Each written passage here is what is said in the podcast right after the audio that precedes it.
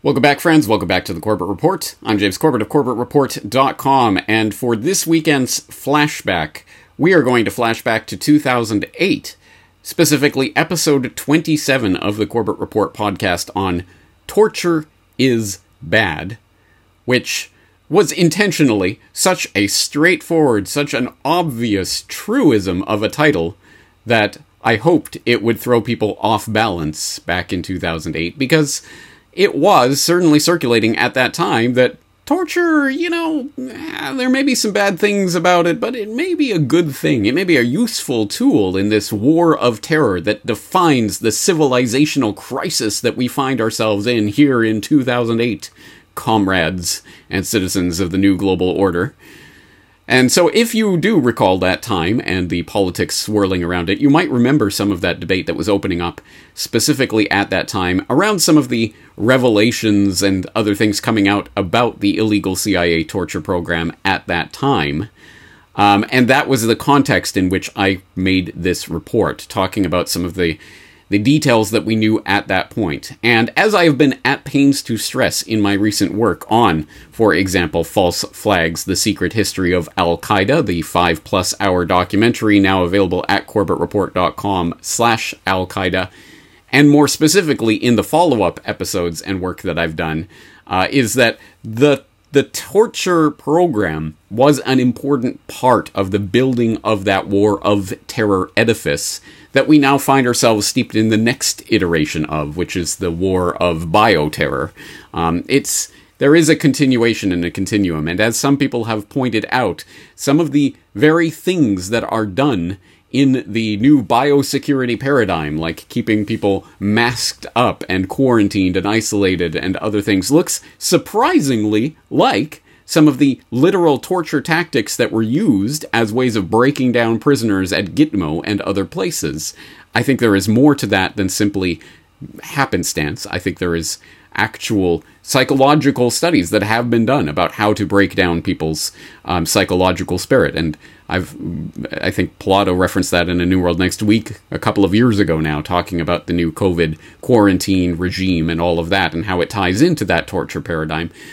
But let's look at this in some more detail. First, we are going to flash back to 2008 today and take a look, a re look at that old podcast episode. As always, video editor extraordinaire Brock West has revivified that pro- podcast with some interesting visuals. Um, the audio of this, of course, has been and will continue to be at corbettreport.com as it has been for 14 years now. And now there is this video to go along with it, and hopefully more people will now see this and follow, more importantly, follow along with the documentation, the extensive documentation for this episode, so you can find the source documents of everything that I'm talking about today.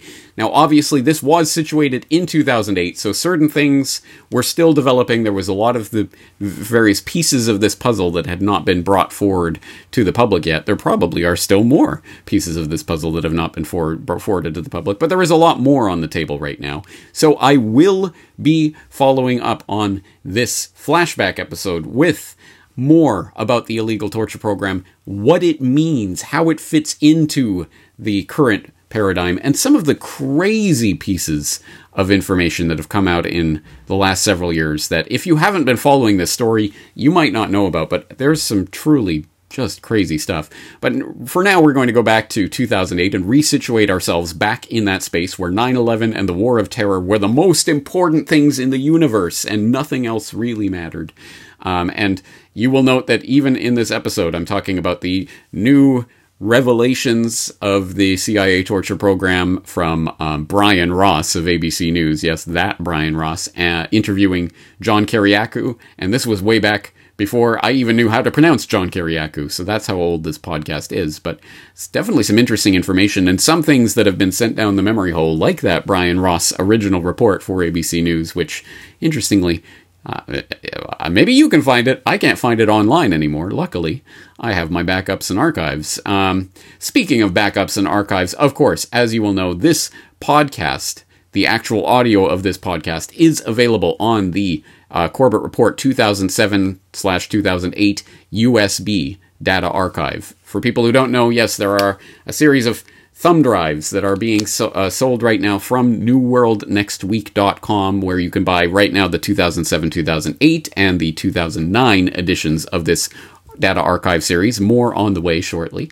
Um, but for now, you can get the 2007 2008 USB archive, which does contain this podcast and every single podcast, every interview, every video, every article that I did in the years 2007 2008 all available on one handy dandy thumb drive. I hope you will take advantage of that. And as always, Corbett Report members get 25% off simply for being Corbett Report members. You can use the discount code that is at the bottom of every edition of the Corbett Report newsletter. If you don't know what that is, how to access it, just get in touch. I'll be happy to help you with that. And as always, the caveat this video being produced in 2022 is not available on the 2007 2008 data archive. It will be on the 2022 data archive. Uh, but the audio of this podcast is. All of that being said, I will be following up on this very shortly, but let's let's get caught up to speed on the beginning of this CIA torture scandal as we knew it in 2008.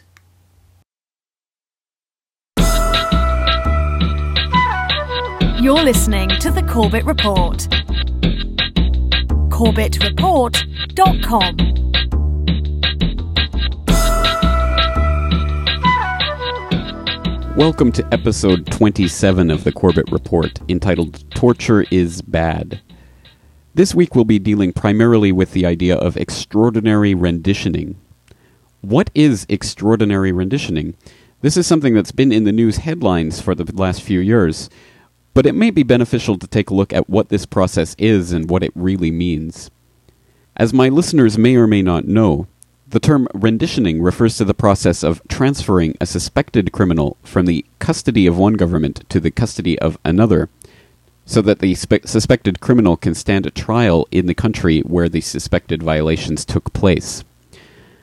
This is, of course, an established practice in international relations, and is usually governed by international treaties between the two governments involved in the rendition. The term extraordinary rendition, however, is relatively new, having surfaced in the early 1990s. There's a report from the Guardian Online entitled CIA's Secret Jails Open Up New Transatlantic Rift, which details how the extraordinary rendition program came into place in the wake of the 1993 World Trade Center bombing, which left six people dead. CIA officers at the time were interested in detaining and questioning certain Islamic fundamentalists that they believed were complicit in international terrorism, but did not want to bring those terrorists before a U.S. court of law where U.S. intelligence sources may have been compromised.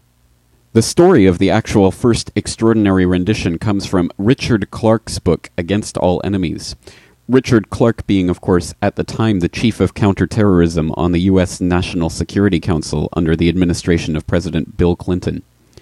In his memoirs, he writes, quote, Extraordinary renditions were operations to apprehend terrorists abroad, usually without the knowledge of, and almost always without public acknowledgement of the host government. The first time I proposed a snatch, in 1993, the White House counsel, Lloyd Cutler, demanded a meeting with the president to explain how it violated international law. Clinton had seemed to be siding with Cutler until Al Gore belatedly joined the meeting, having just flown overnight from South Africa. Clinton recapped the arguments on both sides for Gore. Lloyd says this, Dick says that. Gore laughed and said, That's a no brainer. Of course it's a violation of international law. That's why it's a covert action. The guy's a terrorist. Go grab his ass. End quote. Of course, as Al Gore correctly points out in that instance, this is a violation of international law, as no treaty or international agreement adequately accounts for the idea of one state rendering a suspected terrorist from a foreign country to a third state. In order to cover themselves in the event that this process was ever found to be a violation of international law, the Clinton administration merely did what all administrations do they issued a presidential decision directive in 1995 entitled PDD 39, which reads in part, quote, if we do not receive adequate cooperation from a state that harbors a terrorist whose extradition we are seeking, we shall take appropriate measures to in- induce cooperation. Return of suspects by force may be effected without the cooperation of the host government, consistent with the procedures outlined in NSD 77, which shall remain in effect. End quote. What we have here is, in effect, an illegal operation being sanctified by the Presidential Decision Directive, an extra constitutional power which does not rightfully reside in the executive, the President of the United States, but which has been used to usurp power from the Congress and the people of the United States to implement these unlawful and illegal acts. And of course, merely calling this program illegal is a bit of a whitewash in that it does not get to the heart of the problem. The very basis for the program, the international terrorist scare created by the World Trade Center bombing in 1993, is of course itself a lie. And of course, that comes from a New York Times report from October 28, 1993, entitled Tapes Depict Proposal to Thwart Bombs Used in Trade Center Blast. That article details how the person supplying the plotters in the World Trade Center bombing was in fact an FBI informer who was going to substitute the actual explosives with harmless powder, but was called off from doing so by his FBI supervisor. Effectively, the FBI allowed the Trade Center bombing to take place right under their nose. This again goes back to the false reality of the war on terror, which is being used to undermine our basic rights and liberties. But all of these facts, reports, and documents are a bit dry and don't go to the heart of what is the issue here, which is the implementation of an illegal system for taking people from a foreign country and sending them to a third state for one purpose and one purpose only. The idea that in that third state, either the CIA or a cooperative government will conduct torture in order to extract information from the suspected terrorist. For a better idea about what this extraordinary rendition program is really about, let's turn to a British documentary entitled Mystery Flights. This documentary aired on the BBC and also CBC last year and introduces the extraordinary rendition program by focusing on the case of one British national who was extraordinarily rendered. These were the months after the terrorist attack of 9 11. The world was in shock. A new fanatical enemy, Al Qaeda, was out to destroy the land of the free. You were either with them or against them. But how to tell truth from fiction? America's stopped an Al Qaeda plot to explode a radioactive device. We have captured a known terrorist who was exploring a plan to build and explode a radiological dispersion device, or dirty bomb, in the United States. Actually, Jose Padilla, the man they called the Dirty Bomber, was not a known terrorist. But he was a gangster, and he had converted to Islam. That was enough. The alert went out for Padilla's co-plotters. Padilla's where he needs to be. The coalition we put together has hauled in over 2,400 people. There's, there's, there's, uh, there's just a full-scale manhunt on it. The dragnet reached Karachi in Pakistan, where a British resident from North London was about to fly home.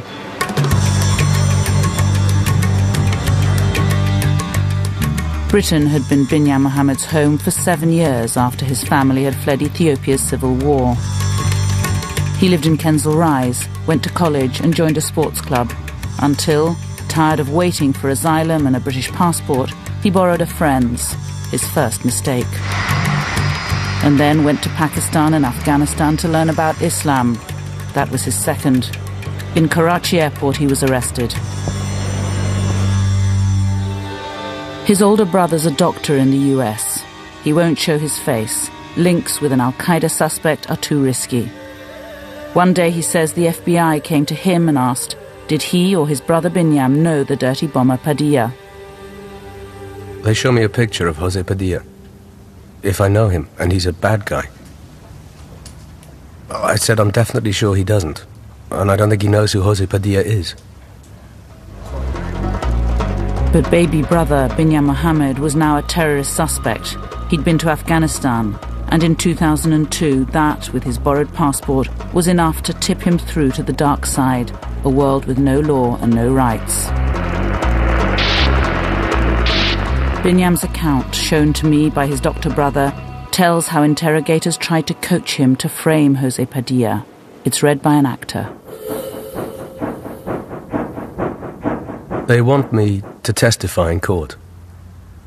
They have no witness. And they have told me they're preparing me and others for their use. And giving us information on the accused, which we know nothing of. One of the names is Jose Padilla. When Binyam refused, he says he was hooded, shackled, and put on a plane. This was his first extraordinary rendition. That's CIA speak for flying a prisoner with no legal process to be interrogated more effectively abroad using torture. For that, Morocco is notorious. Clive Stafford Smith is his lawyer.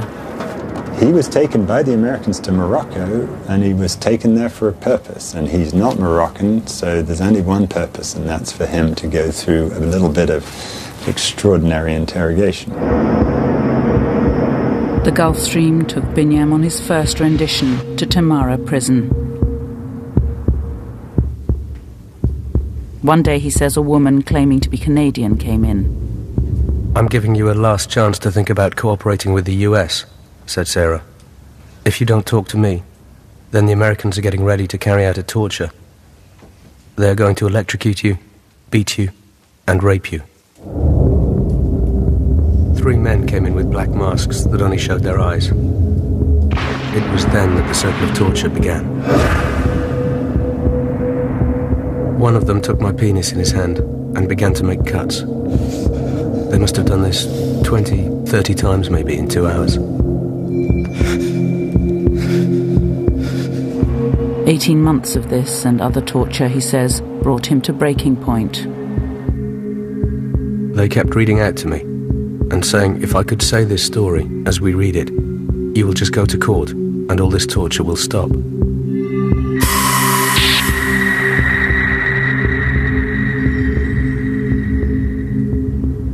I could not take any more of this torture, and I eventually repeated what was read out to me. They told me to say that I had been with bin Laden five or six times. Of course, that was false. They told me to say I had told bin Laden about places that should be attacked. That was false too. They told me to say I had sat with Osama bin Laden's top people. That was a lie too. And needless to say, Binyam Mohammed's case is not an unusual one. Unfortunately, it's quite typical of the over 1,000 flights that have been flown by the CIA to secret detention centers where suspected terrorists are tortured until they confess to the crime that their interrogators want to hear them confess to. Another rather straightforward example of this process is in the story of Maher Arar. Maher Arar will undoubtedly be familiar to my Canadian listeners as one of the most famous Canadian examples of the extraordinary rendition process. Mr. Arar, a wireless technology consultant who was born in Syria and became a Canadian citizen in 1991, was nabbed by the U.S. authorities at New York's JFK airport on suspicion of being a terrorist. In October 2007, Mr. Arar appeared before the House Judiciary Subcommittee on the Constitution, Civil Rights, and Civil Liberties to testify about what happened to him. Let's listen to some excerpts from Mr. Arar about his harrowing story. Forgive me for not being with you in person. I am forced to appear by video link because the US government prevents me from coming there. Even though five years have passed since my original detention and I have never been charged with any crime in any country. Let me be clear. I am not a terrorist. I am not a member of Al Qaeda or any other terrorist group. I am a father a husband, and an engineer. I am also a victim of the immoral practice of extraordinary rendition. I'm here today to tell you about what happened to me and how I was detained and interrogated by the United States government, transported to Syria against my will, tortured, and kept there for a year. I'm here today because I believe it is my moral duty as a human being to help prevent what happened to me from happening to others. In September 2002, I was returning to Canada for work from a family trip to Tunis, where my wife and children stayed behind with my ailing father-in-law. My return flight to Montreal connected through JFK Airport in New York. Upon viewing my valid Canadian passport, an immigration officer pulled me aside and took me to be fingerprinted and photographed. I asked to make a phone call, but my request was denied. Sometime later, officers from the FBI and the New York Police Department arrived and began to interrogate me. My repeated requests for a lawyer were all denied. I was told that I had no right to a lawyer because I was not an American citizen. The interrogation on that first day lasted about eight hours, during which I was insulted and humiliated, and continued the next day, at the end of which they asked me to volunteer to go to Syria. Of course, I refused, and I told them that I wanted to go to Canada. I was then taken to the Metropolitan Detention Center in Brooklyn, where I was kept for the next 10 days. After five days of repeated requests, I was finally allowed to make a brief phone call to alert my family of my whereabouts. I was taken out of my cell and into a room where about seven people or seven officials were waiting for me. They questioned me for about six hours until three in the morning, and that was despite my repeated requests for my lawyer to be present and despite my request to see a judge. They mainly asked me why I did not want to go to Syria. I clearly and repeatedly told them that I was afraid I would be tortured there. My pleas fell on deaf ears. On October 8th, at 3 in the morning, I was awakened and told that they had decided to remove me to Syria. When I told them again about my fears of being tortured, they told me they were not the office that deals with the torture convention. By then it was becoming more and more clear to me that I was being sent to Syria for the purpose of being tortured. I was put on a private jet and flown to Jordan, then driven to Syria, and eventually ended up at the Palestine branch of the Syrian military intelligence on October 9th. There I was put in a dark underground cell that was more like a grave. It was three feet wide, six feet deep, and seven feet high. Life in that cell was hell. I spent 10 months and 10 days in that grave. During the early days of my detention, I was interrogated and physically tortured. I was beaten with an electrical cable and threatened with a metal chair, the tire, and electric shocks. I was forced to falsely confess that I had been to Afghanistan. When I was not being beaten, I was put in a waiting room so that I could hear the screams of other prisoners. The cries of the women still haunt me the most. After 374 days of torture and wrongful detention, I was finally released to Canadian Embassy officials on October 5, 2003. These past few years have been a nightmare for me. Since my return to Canada, my physical pain has slowly healed, but the cognitive and psychological scars from my ordeal remain with me on a daily basis. I still have nightmares and recurring flashbacks. I have lost confidence in myself and I live in constant fear of flying and being kidnapped again. I am not the same person that I was. I have come to accept this as part of my new life, but I want to make sure that no one else has to go through what I have gone through. In sharing my story and my experiences with you today, I hope that the effects of torturing a human being will be better understood. I also hope to convey how fragile our human rights have become and how easily they can be taken from us by the, the same governments that have sworn to protect them.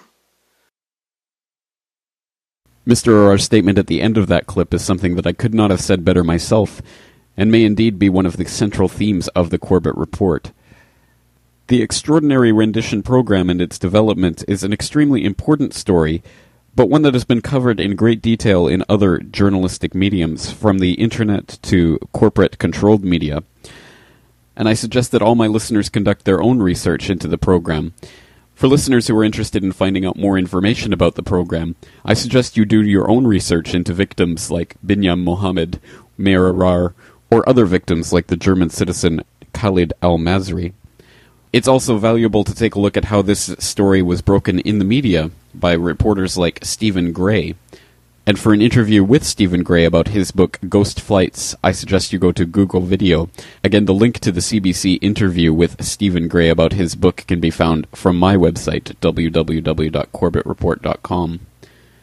For more detailed information about the program itself, I suggest you also check out the Council of Europe who released a report in 2007 detailing the secret CIA prisons operating in Europe, in Romania and Poland, to be precise, between 2002 and 2005, and which details evidence suggesting that more than 1,245 secret CIA flights were conducted through European airspace over the last several years. Again, all of that is important information, but let's move on to think about what this information really means. As I say, this story has been breaking in the media over the last few years, and has reached something of a peak recently, as more information has come out about the interrogation techniques used by the CIA in these black sites or secret prisons. So it's no surprise then that journalist Brian Ross has come along with ABC News to tell the story of a former CIA agent named John Kiriakou, who has gone public about the secret CIA prisons and the interrogation techniques that were used within them. Let's take a listen to Brian Ross's report from December 10th, 2007. Kiriakou, now retired, was a team leader for the CIA FBI squad that went to Faisalabad, Pakistan in March 2002 and captured the first major Al Qaeda figure, Abu Zubaydah, a logistics chief who helped plan the 9 11 attacks. We knew that he was the biggest fish that we had caught. We knew he was full of information, and, uh, and we wanted to get it. Zubaydah, seen in this exclusive photo taken at the time, was barely alive, shot three times by Pakistani police, and the U.S. was desperate to keep him alive. With Zubaydah in his room the night of the raid were two other men, bomb makers, one of whom was killed, another seriously injured. The room where, where he was when the raid began had a table in it, and on the table, Abu Zubaydah and two other men were building a bomb. The soldering iron was still hot, and they had the plans for, uh, for a school on the table. So we knew that there were uh, immediate threats that he could, uh, he could help us with. But Kiriakou says it took a special CIA interrogation team to crack Zubaydah. He was friendly, uh, and he was willing to talk about philosophy. He was unwilling to give us any any actionable intelligence. CIA officials in Washington gave the go ahead, Kiriakou says, for White House approved interrogation techniques, including waterboarding, a technique demonstrated here in which a prisoner is tied down with feet raised and is made to feel he is drowning, something Kiriakou himself went through in training. It's a wholly unpleasant experience. What is it like? Uh, you feel like you're choking or drowning. There's some cellophane or material over your mouth, and then they pour water on this cellophane. Uh, you can't breathe, and it feels like the water is going down your throat, and then you begin choking. It, it uh, induces the gag reflex. How long did you last? About five seconds. Would you call it torture? You know, at the time, no. These guys hate us more than they love life. Back into history, um, I think I've changed my mind.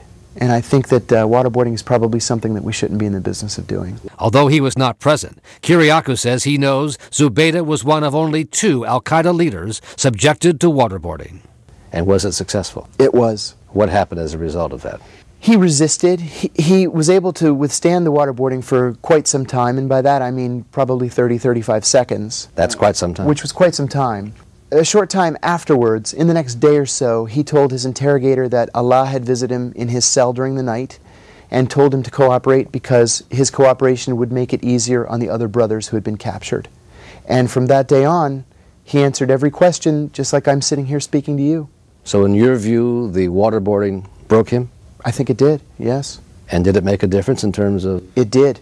The threat information that he provided disrupted a number of attacks, maybe dozens of attacks. President Bush has cited the interrogation of Zubaydah as one of the victories in the war on terror. Zubaydah was questioned using these procedures, and soon he began to provide information on key Al Qaeda operatives. Zubaydah's information helped lead the CIA to an even bigger Al Qaeda leader, Khalid Sheikh Mohammed, the planner of the 9 11 attacks, who officials tell ABC News was the second person subjected to waterboarding. I remember uh, one of the agency's senior most leaders saying, this is, this is an awesome responsibility that we have to act within the confines of the law. This isn't going to be something that's being done willy nilly, that people are going to be trained in it, and we have to follow this uh, to the letter. Which Kiriakou says required specific permission from a top CIA official for each step, even an initial slap on the belly. The deputy director for operations says, yes, you can slap him. The cable goes out, they slap him, send in a cable again saying, we slapped him and this is what happened. And if that works, great. If that doesn't work, well, maybe we shake him by the lapels the next time. And you go through the whole process again. In the case of Abu Zubaydah, did you feel he was broken emotionally, that he had felt he'd lost the battle? Yes. Yes, I think he did feel that way. And in the end, it's funny, uh, a, a former colleague of mine asked him during a conversation one day, What would you do if we decided to let you go one day? And he said, I would kill every American and Jew I could get my hands on. And he said, It's nothing personal. You're a nice guy, but this is who I am. If somebody else was caught today, wouldn't you want to use the same techniques? I think that I would be very tempted to use the same techniques. In other words, in your view, they, they do work. I, yes, they do work. No doubt about that. But like a lot of Americans, I think I, I'm involved in this, this internal intellectual battle with myself, weighing the idea that waterboarding may be torture versus the quality of information that we, that we often get after using the waterboarding technique. And I struggle with it, I think, like a lot of people do, where, like I said earlier, we're Americans and we're better than this, and we shouldn't be doing this kind of thing. Wrong, Mr. Kiriakou. Americans are not having the debate with themselves whether torture is justified.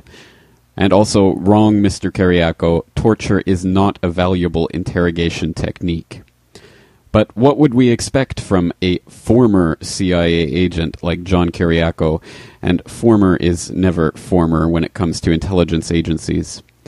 And of course, this report is filed to us by Brian Ross, and listeners to the Corbett Report might remember him and his FBI shilling in episode 18 of the Corbett Report. There are so many ways to deconstruct this whitewash that it's almost difficult to know which one to choose.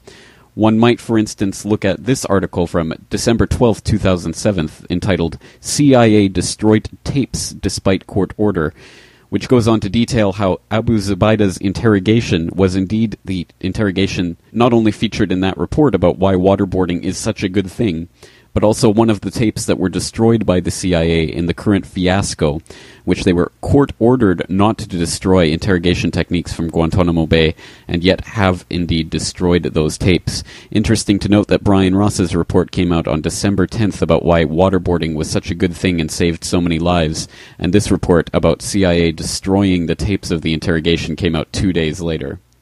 Or you can look at this report from WashingtonPost.com, headlined FBI CIA Debate Significance of Terror Suspect, in which it's revealed that, quote, some FBI agents and analysts say that he, Zubaida, is largely a loudmouthed and mentally troubled hotelier whose credibility dropped as the CIA subjected him to a simulated drowning technique known as waterboarding and to other enhanced interrogation measures. End quote again showing that the myth that the CIA and the White House is trying to put out about Zubaida and other terror suspects who have been exposed to extraordinary renditioning and torture are somehow key to disarming these ticking time bomb scenarios. Or one could attack the almost cartoonish way in which Mr. Kiriakou describes these interrogations, as if what we're really dealing with here is a slap to the belly or shaking a man by the lapels, as if this is the real issue and not subjecting a man to a process like waterboarding. This cartoonish outlook is reinforced by statements like, these people hate us more than they love life, which is a way, of course, of getting us to equate them with demons or monsters or barbarians, animal like people that don't deserve human rights. These cartoon politics of these monstrous terrorist masterminds who are always inches away from plotting some devastating attack is self evidently ridiculous. But people who want to resort to torture always use the ticking time bomb scenario to justify their proclivities. For an example of this cartoon politics tendency, let's listen to a clip from the Republican presidential debate of May 15, 2007.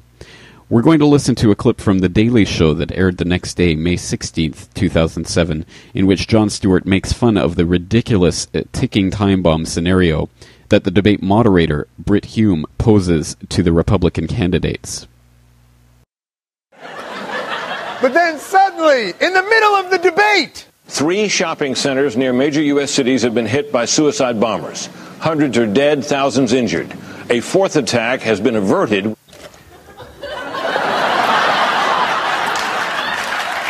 on. The attackers were captured off the Florida coast and taken to Guantanamo Bay, where they are being questioned. U.S. intelligence believes that another larger attack is planned and could come at any time. What an exciting way to present the complex issue of terrorism and torture by stealing the far fetched plot of a TV show you've seen. I can't wait for Brit, uh, Brit Hume's powerful gay rights hypothetical. You're a straight man who needs a place to live. Two women have offered you space. But to do so, you must pretend to be homosexual. Keep in mind, your landlord will only let you live there if you're gay. Now, no matter what you say, he will interpret everything you say as heterosexual innuendo. Mitt Romney, what do you do? What do you do? But, of course, the candidates took the bait. American lives have been lost. We know there's going to be another attack. People on the other side have got a nuclear weapon. The ticking bomb. Those terrorists are going to attack. When we go under, Western civilization goes under. We may have to, in fact, strike. I'm looking for Jack Bauer. Oh my God. I just figured out the problem with the Republican Party. The country they want to run is fictional. As usual, Jon Stewart makes a laughing matter out of a very profound and very real truth. Namely, that we are being presented with a fictional reality in which we are being forced into these ethical dilemmas which do not exist in real life. The ticking time bomb scenario is something that you only see in shows like 24 with Jack Bauer. And it's interesting to note how this is not simply a Republican phenomenon, as Jon Stewart would assert jokingly, but absolutely ingrained in party politics of the left and the right.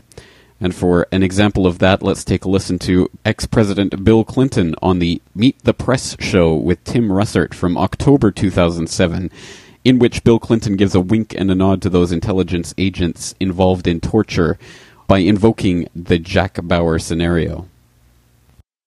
You know, there's a one in a million chance that you might be alone somewhere and you're Jack Bauer on 24. That's the Jack Bauer example, right? It happens every season with Jack Bauer, but to, in the real world, it doesn't happen very much. If you have a policy which legitimizes this, it's a slippery slope, and you get into the kind of trouble we've been in here with Abu Ghraib, with Guantanamo, with lots of other examples. And uh, I'm not even sure what I said is right now. I think what happens is the honest truth is that Tim Russert, Bill Clinton, people filming this show, if we were the Jack Bauer person and it was six hours to a bomb or whatever, you don't know what you would do, and you have to. But I think what our policy ought to be is to be uncompromisingly opposed to terror, I mean to torture, and that if you're the Jack Bauer person, you'll do whatever you do, and you should be prepared to take the consequences. And I think the consequences will be imposed based on what turns out to be the truth. Perhaps you're starting to notice a consistent element in this cartoon politics wonderland of ticking time bomb scenarios. And that common element is the hero of the fictional TV show 24, Jack Bauer. Now, I'm probably going to get a lot of angry emails from my listeners for saying this, but 24 is, of course, nothing more than neocon propaganda designed to cast torture in a positive light. Some inkling of that comes from this article from prisonplanet.com, headlined Is 24 Propaganda? Is the Pope Catholic? It reads in part, quote, In June 2006, Secretary of Homeland Security Michael Chertoff joined a panel of 24 cast and crew members at a Heritage Foundation event that was moderated by none other than hillbilly heroin-popping neocon talk show walrus Rush Limbaugh. The conference also featured numerous self-described national security experts, and even Supreme Court Justice Clarence Thomas. The scope of the event was supposedly to discern if 24 was like real counterterrorism efforts, which is like making the argument that Teen Wolf is an accurate portrayal of the NBA. Everyone knows 24 is overhyped and overblown, but that's not the point of this debate. The more telling aspect of this visit was when Chertoff embraced and praised the actions of the characters fictionalized in the show as an example of the kind of dedication Homeland Security should be showing towards fighting terrorism including presumably season one's patriotic scene where our hero Bauer cuts off a villain's head with a hacksaw. Dick Cheney and Donald Rumsfeld have both publicly praised the show as one of their favorites, but to have Chertoff give the opening speech in an event that used the popularity of 24 as PR for the war on terror provides no clearer conclusion than the fact that the Bush administration loves 24 because it feeds the fear. End quote. A more thorough look at the ways that hit mainstream TV shows are being used to glorify torture techniques comes from the humanrightsfirst.org website. And I suggest you follow the link from my website to the Human Rights First website entitled Primetime Torture, which dissects several mainstream TV shows and scenes that involve torture as a vital tool in the interrogation of terrorist suspects.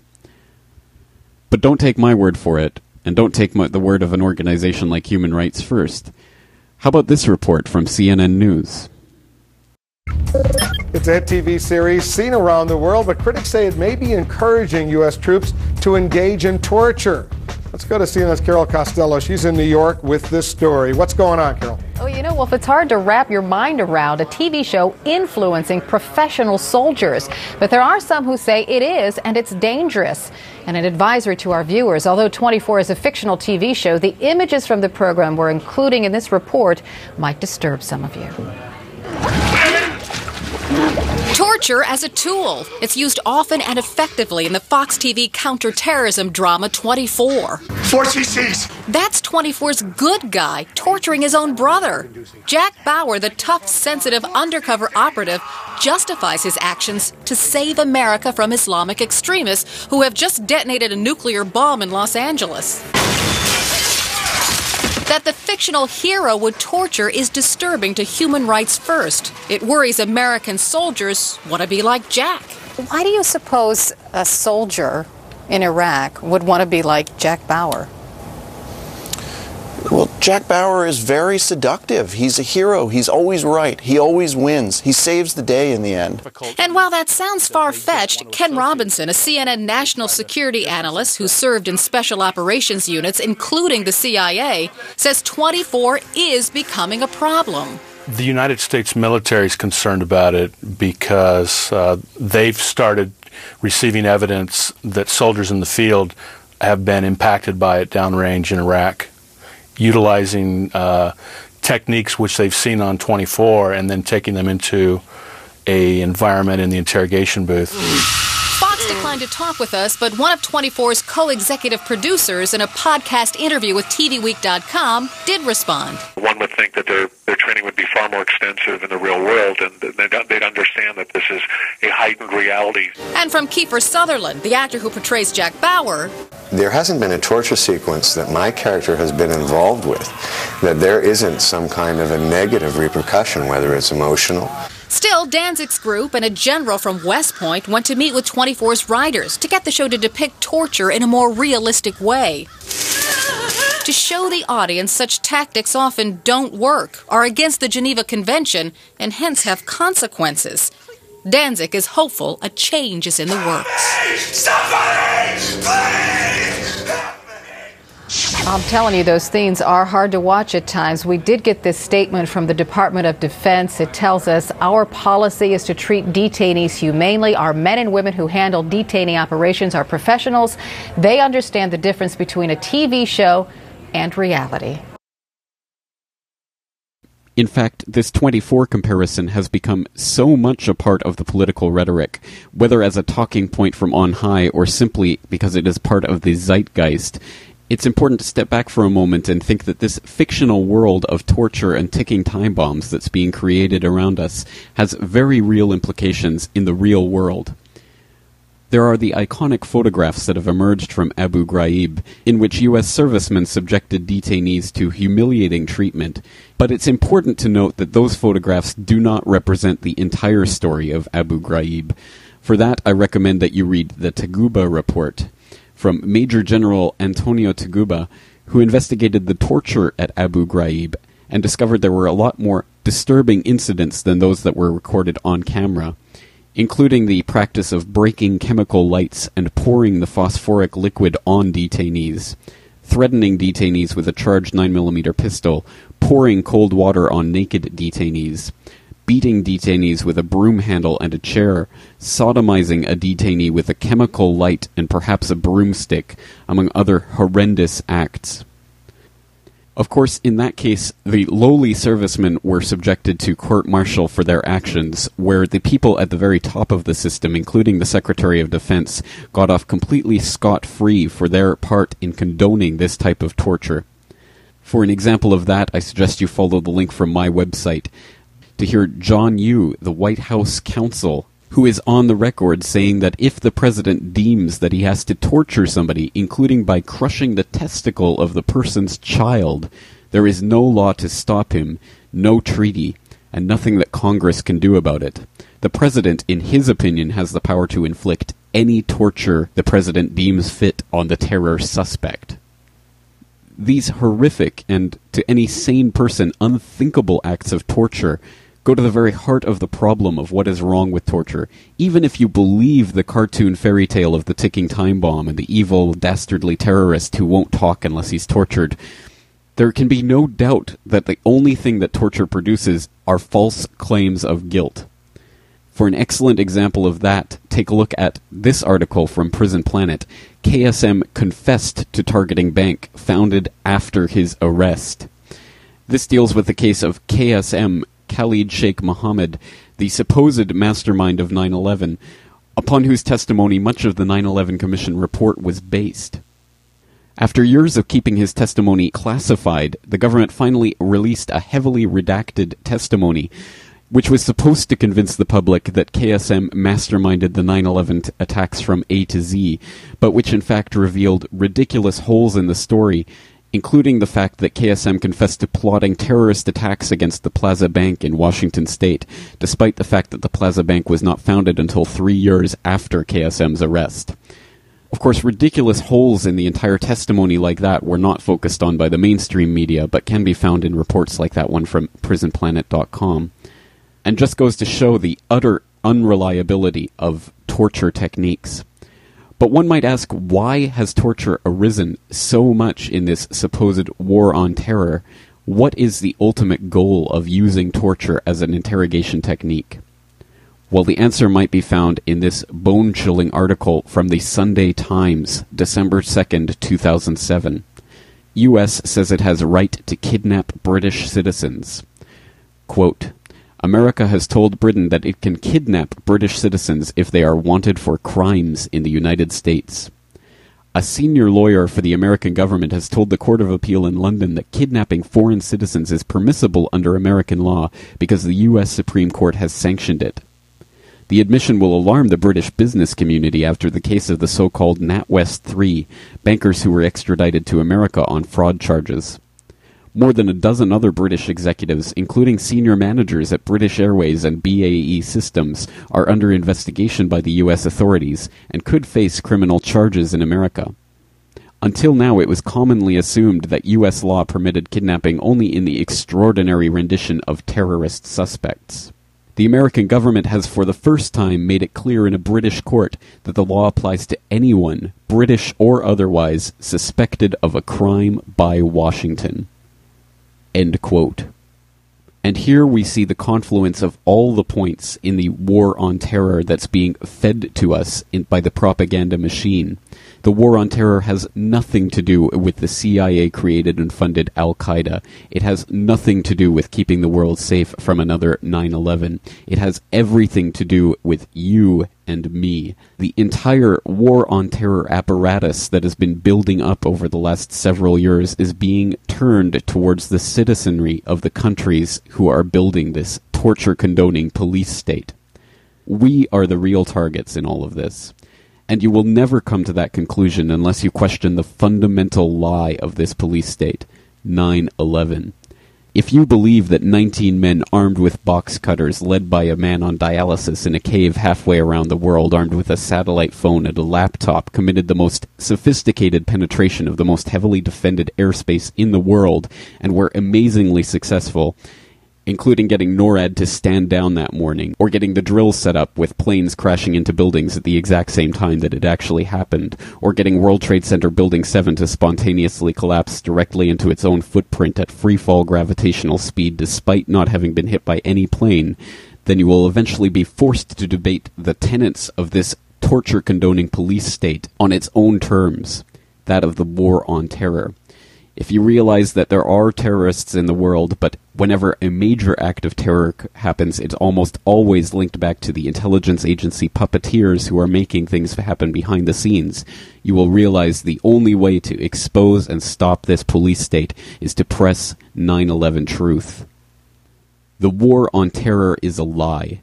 Extraordinary rendition is kidnapping. Torture is bad.